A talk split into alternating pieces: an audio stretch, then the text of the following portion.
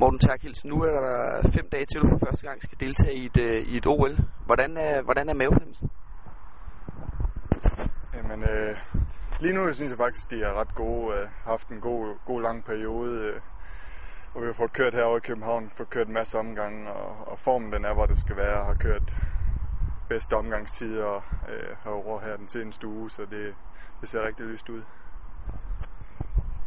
Stort set alle de andre danske deltagere, de befinder sig i London lige nu. Hvordan kan det være, at du, øh, at du stadig er i Danmark? Jamen, altså, det er sådan i BMX, at øh, banen vil først være åben fra, fra på mandag, og øh, derfor har vi valgt at, at blive hjemme i, i Danmark. Altså, vi har jo en, en bane, vi har kørt VM på sidste år, en verdensklassebane i, her i København, og ser ikke nogen grund til at, at være i, i London lige nu, når at, man kan sige, øh, ikke er foran, foran træningen i forhold til min, min skade, jeg fik, i, fik til VM. Du tager til London i morgen og skal først i aktion på onsdag. Hvad skal du bruge dagene til i London frem mod onsdag? Når vi nu kommer derover i morgen, så skal vi skal jeg lige have fundet mig selv og fundet, fundet ud af de forskellige faciliteter. Hvor er spisesalen? Hvor, hvor er de forskellige ting hen? Hvor ligger banen i forhold til, hvor vi bor og, og de her ting? Og så mandag og tirsdag skal vi jo på banen og træne, så det er jo det er der fokus det begynder at, at være.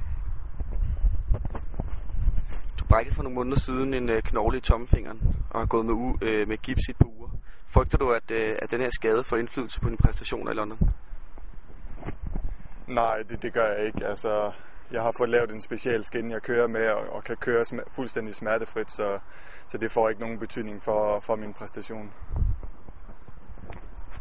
Du er jo OL-debutant. Øh, hvad er målsætningen øh, derovre?